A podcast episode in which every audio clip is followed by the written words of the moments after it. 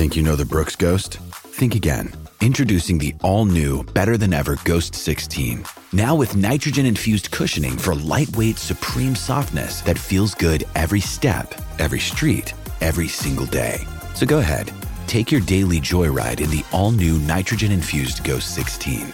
It'll turn your everyday miles into everyday endorphins. Let's run there. Head to brooksrunning.com to learn more.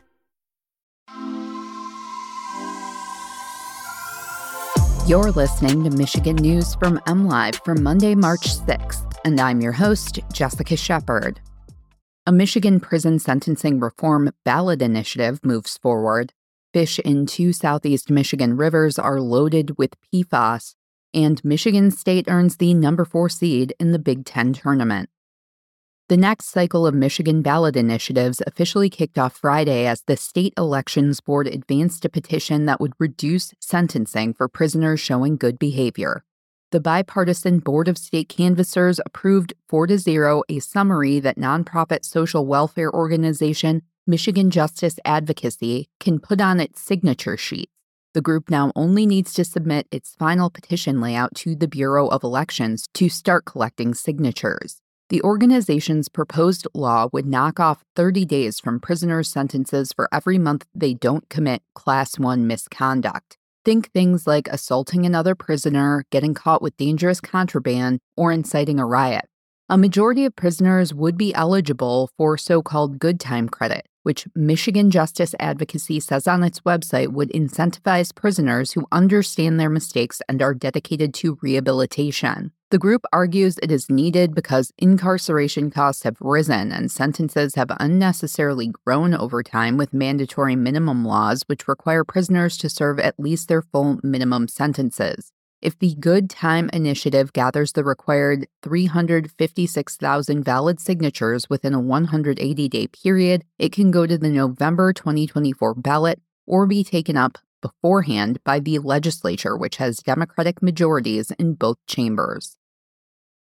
In Ford Lake, concentrations of toxic PFAS chemicals in the 15 inch smallmouth bass caught by local anglers totaled 125 parts per billion, in Kent Lake, PFAS in the 6 inch bluegill was 113 parts per billion. Both lakes are impoundments of the Huron River, a 130 mile long waterway in southeast Michigan where a do not eat advisory for all fish species was issued by the state in 2018 due to a health threat posed by toxic forever chemicals. New testing by the Ecology Center found that high pollutant concentrations remain in Huron River fish, particularly in the organs like the liver, eggs, and guts, where the chemicals were found at higher levels than in the muscle tissue.